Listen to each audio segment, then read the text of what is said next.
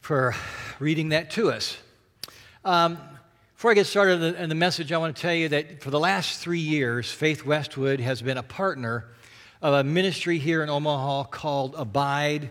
And through Abide, we served in North Omaha. We adopted a, a two-block neighborhood there. Anyway, uh, this spring, our church council decided to uh, close that uh, partnership, that relationship with Abide, and replace it with something else we felt God was moving us into. Um, and of course, I want to say we learned a lot from Abide. I mean, it was a, a powerful experience. We especially loved getting to know Jacob and Mary, who are the Lighthouse family uh, in the neighborhood that we were serving. And we we did cookouts with them in the neighborhood. We uh, went door to door with them in the neighborhood.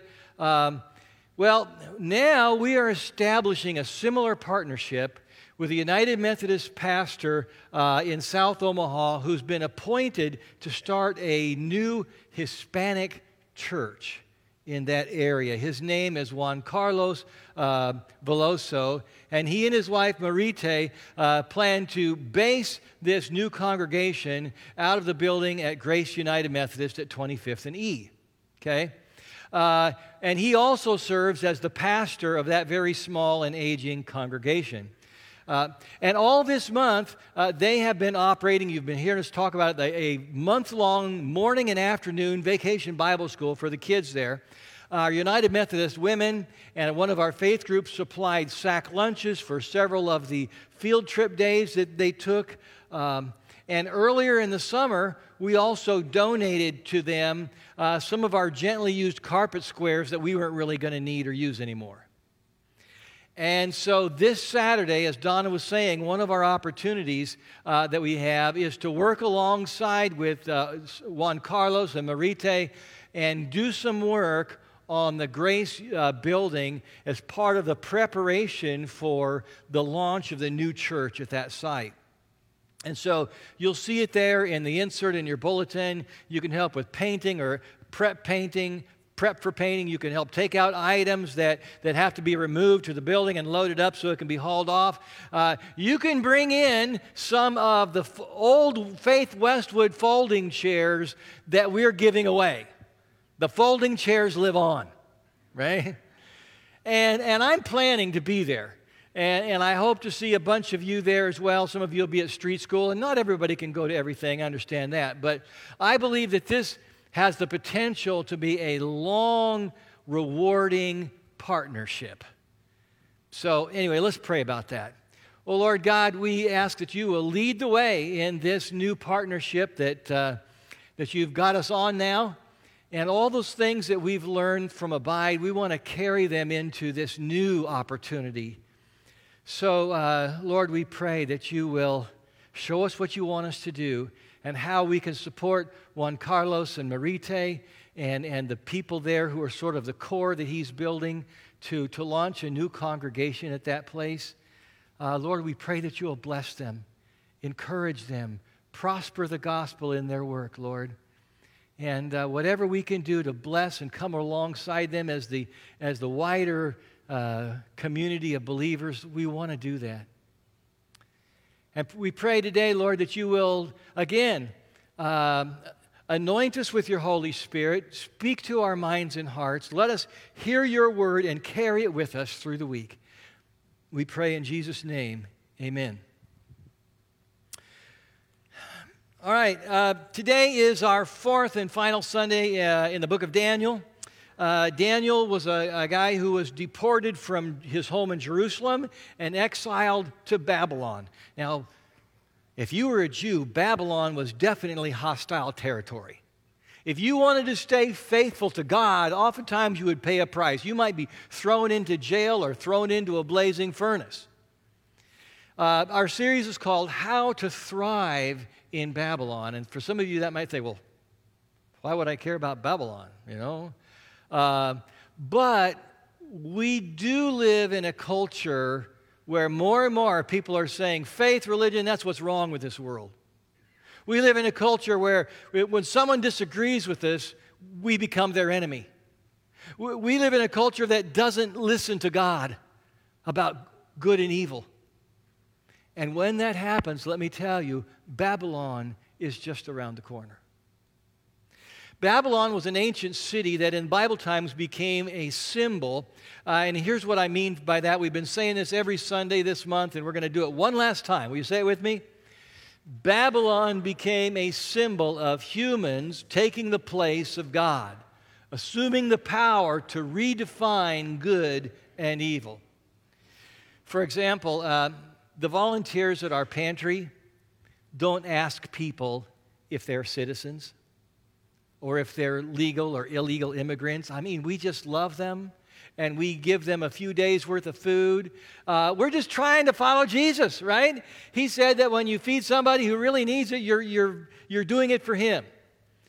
Uh, you know, if the government ever told us, well, you can't do that anymore, that's illegal now, I think what we, we would try to find some way to make it legal.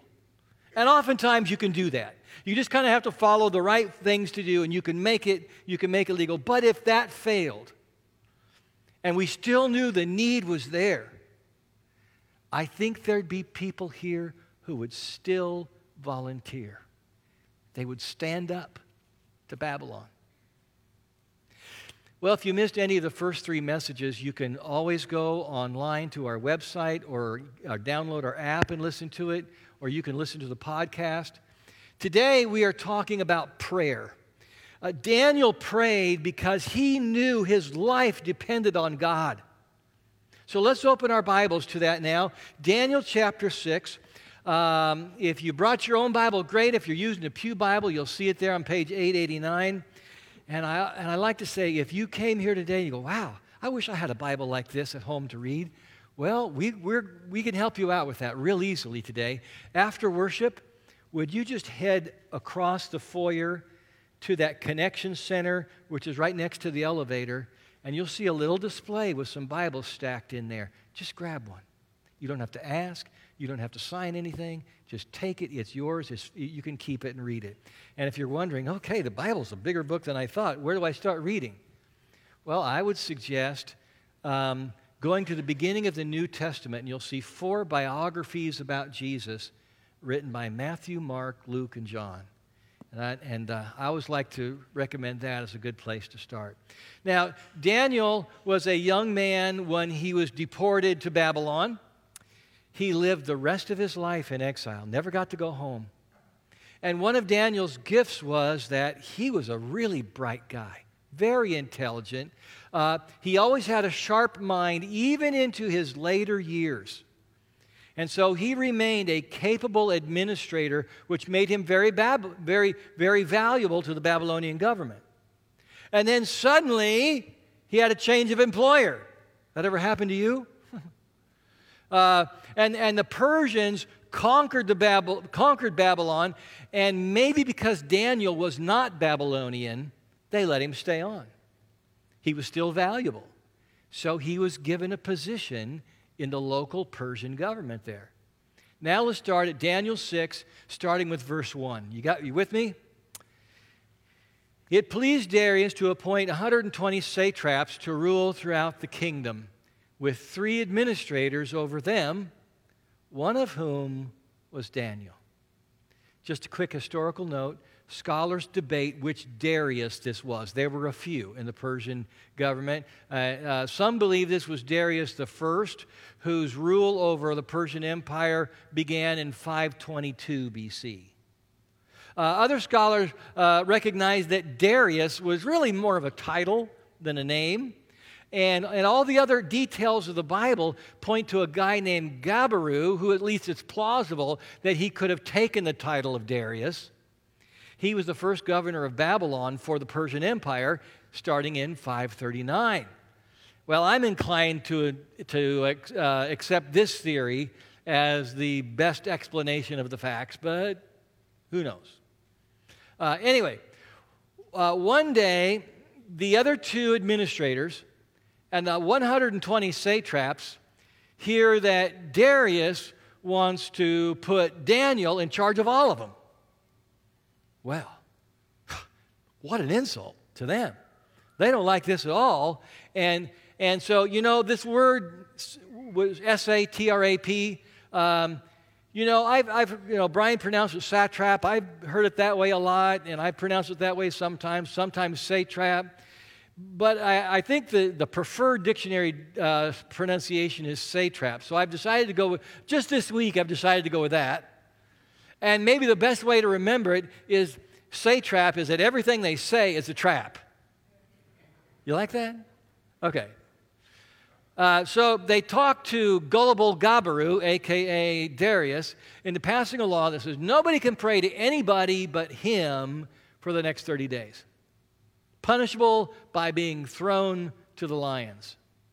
Well, when Darius hears this suggestion, oh, he's flattered. He said, oh, that's so nice. I didn't know you cared. So he signs the law and basks in his thirty-day godlike status. No, no, no, no. You know. And why did the administrators and satraps manipulate the king into passing this law? So that they could get rid of Daniel. Let's skip down to verse ten, shall we?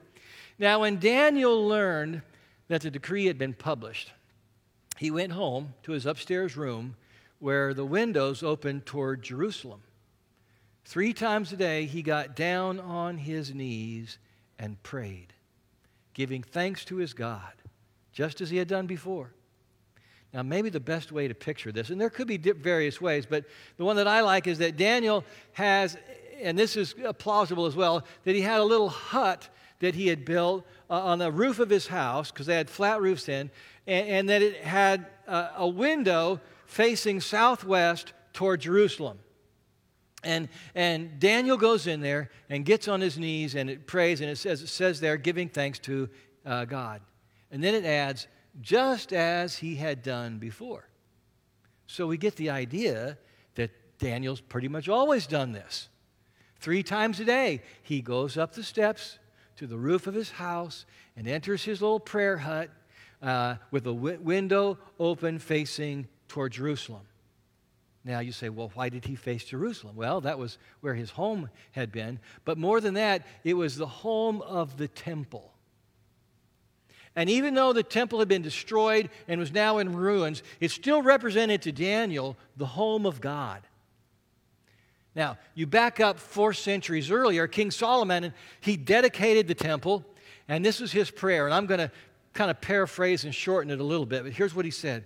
Lord, if someday your people get so bad you have to let them be conquered and taken into exile, then let them face toward the temple and pray, Lord, we have sinned. We repent of our wicked ways. And that's what Daniel is doing.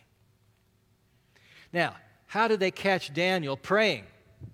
Uh, well, what makes the most sense to me simply is that they, they went up the outside steps, because usually the steps were on the outside of a building like that, went up the outside steps, went up to the roof, and they found him there.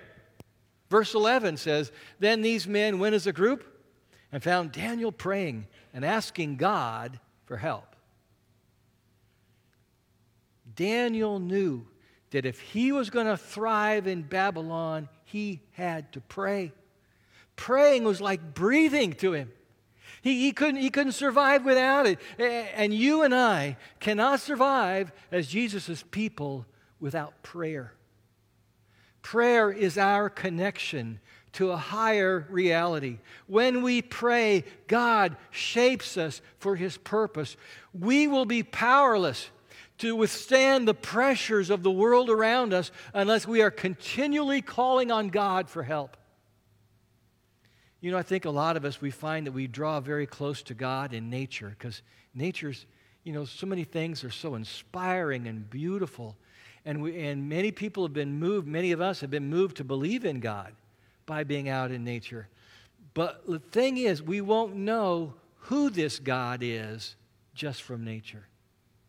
We won't know who this God is without Scripture. And that's why we read from the Bible here every Sunday. And it's the same, it's the same when we pray. We need to bring God's Word into our daily prayer time. By the way, I just want to add, if, if you're not receiving my my daily text messages, uh, I would love to have you sign up.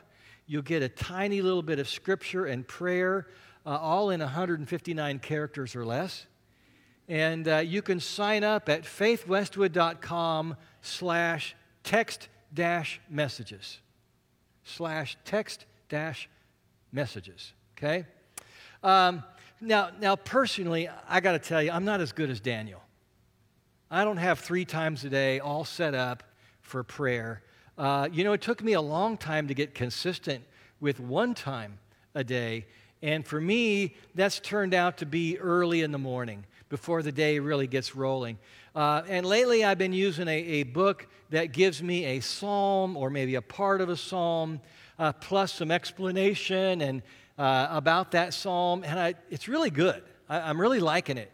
And, and I, it's got readings from uh, five days a week, and so I read Monday through Friday, except last Monday I forgot, so I had to kind of make it up on Thursday. Uh, but but really, I like it, and I look forward to it. Um, and so then I, I do that, and I read, and then I and then I pray. And I and I want to tell you right up front, I am not an expert in prayer. I'm a rookie. Now, I've learned about prayer. I, I, I teach on prayer, preach on prayer, but I am not even close to mastering it. You know, people count on me to pray for them, and I do pray for them, and, and I pray for them with all the faith and heart and love that I have, but it's not because I got prayer all figured out. I just, I just go to God uh, as one of His kids and just blurt it out the best I can. When I, and when I pray early in the mornings, and I know that, I mean, this is kind of embarrassing, embarrassing for me to share with you, but I figured that in my morning prayer time, my, my mind is wandering about half of that time, okay? Uh, so only about half of that time am I actually engaged in my prayers. Uh, and, and there are times when my silence before God turns into snoring. And you've, some of you have been there too, right? Uh, So, so I, I the, the, the fact is I have to keep constantly pulling myself back into it. And I've learned, well, you know, that's just probably going to be the way it is. I just have to accept that about myself. Uh, my, my mind just seems to tend to float all around a lot of the time, and I'm just going to have to keep pulling myself, and that's what I'm going to have to do. Uh, sometimes I, I like to have another kind of set-aside time uh, before bed. I'm not as consistent about that one, but I...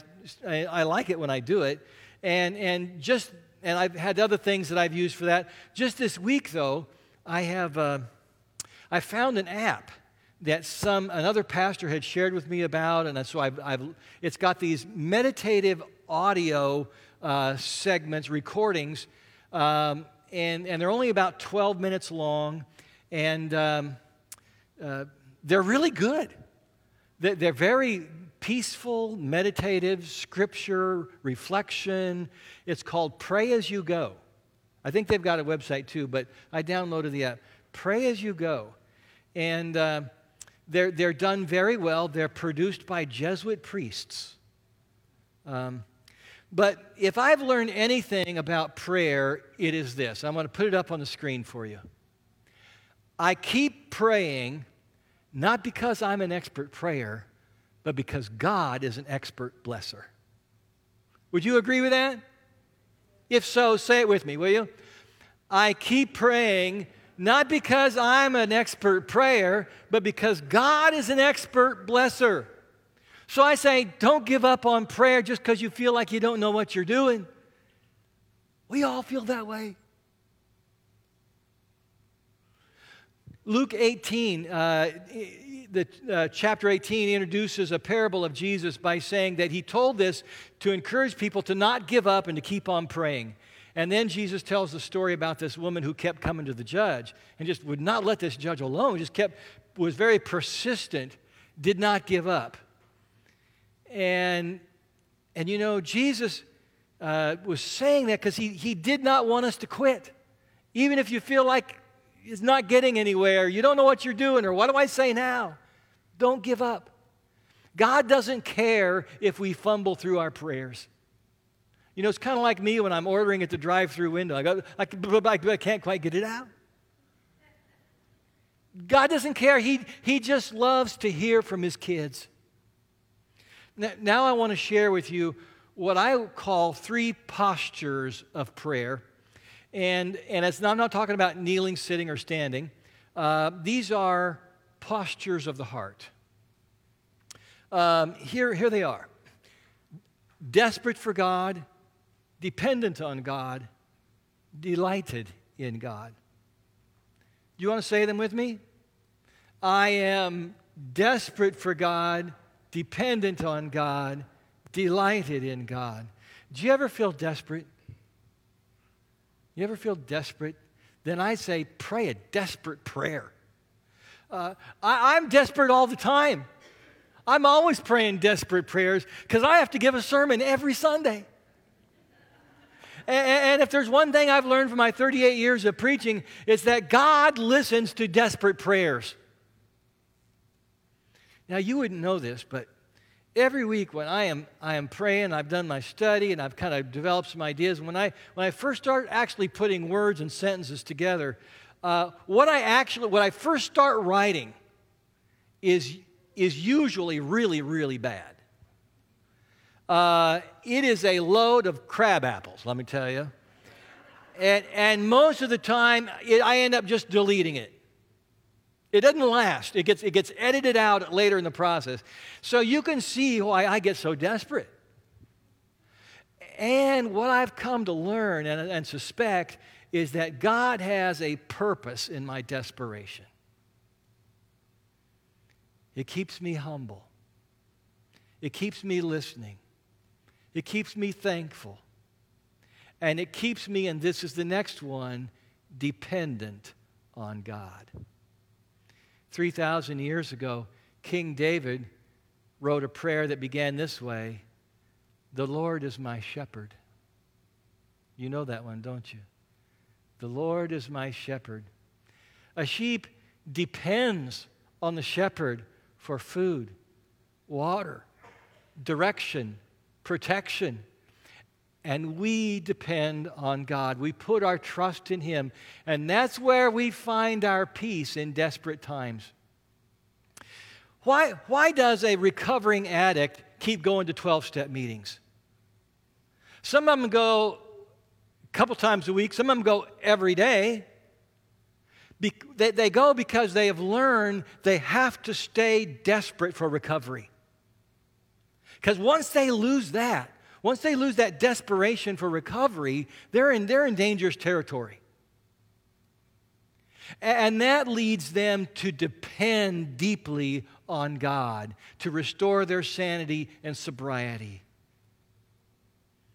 And we have to depend on God, the one who can rescue and restore us. And that leads us to delight. God delights in you, and you can delight in God. Psalm thirty-seven four says, take, take what? Take delight in the Lord. Say it with me. Take delight in the Lord, and He will give you the desires of your heart. You know, delight is such a great word, isn't it? If prayer is always a chore to you, if it is always this drudgery, this thing you say, ugh, it's never going to become a regular part of your life. Let yourself experience God's delight in you. Let yourself experience delight in God. And when you, when that begins to, to filter into your heart and your mind and your life, that's when prayer is going to become attractive. That's when it's going to become a more natural part of who you are. So, let's... What happened to Daniel? Um, the conspirators reported Daniel's actions to the king. Darius felt his hands were tied because he'd already given the order. He'd already created this law, and he couldn't go back on his word. I mean, that was the mantra of the empire, in accordance with the law of the Medes and Persians, which cannot be repealed. All day, King Darius kept trying to find ways to, to prevent Daniel from having to go to the lions, you know, to try to find some little loophole in the law. But he couldn't. So he gave the execution order. And Daniel was thrown into the pit where the lions were kept. But the king gave Daniel a blessing, a prayer, really. May your God, whom you serve continually, rescue you. Well, that evening, Darius, he just, he couldn't eat. He turned away his supper. He, uh, he even uh, refused to have that evening's entertainment. He couldn't sleep all night because he's worried about Daniel. At first light, King Darius got up and he rushed to the lion's den. Daniel, has your God rescued you from the lions? And from down in the pit came a voice. My God sent his angel, and he shut the mouths of the lion.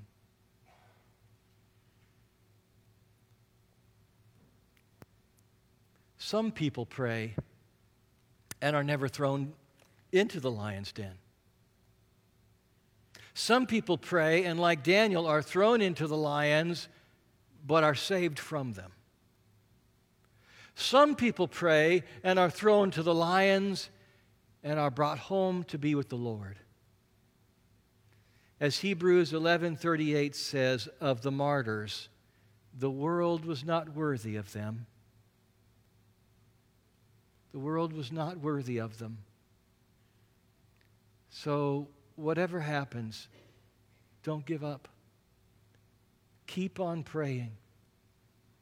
Desperate for God, depending on God, delighting in God.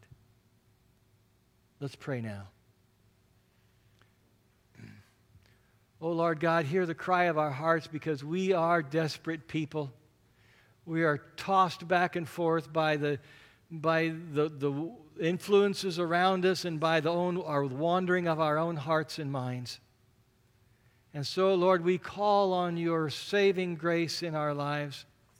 Operate within our within us today. Continue to lead us in your path because we are lost without you. But Lord, you are a faithful God. You are dependable. And so we depend on you. We put our trust in you. And Lord, show us that we can delight in you just as you delight in us. Lord, lead us on that we may be people of prayer, that we may survive and thrive in Babylon, staying true to you.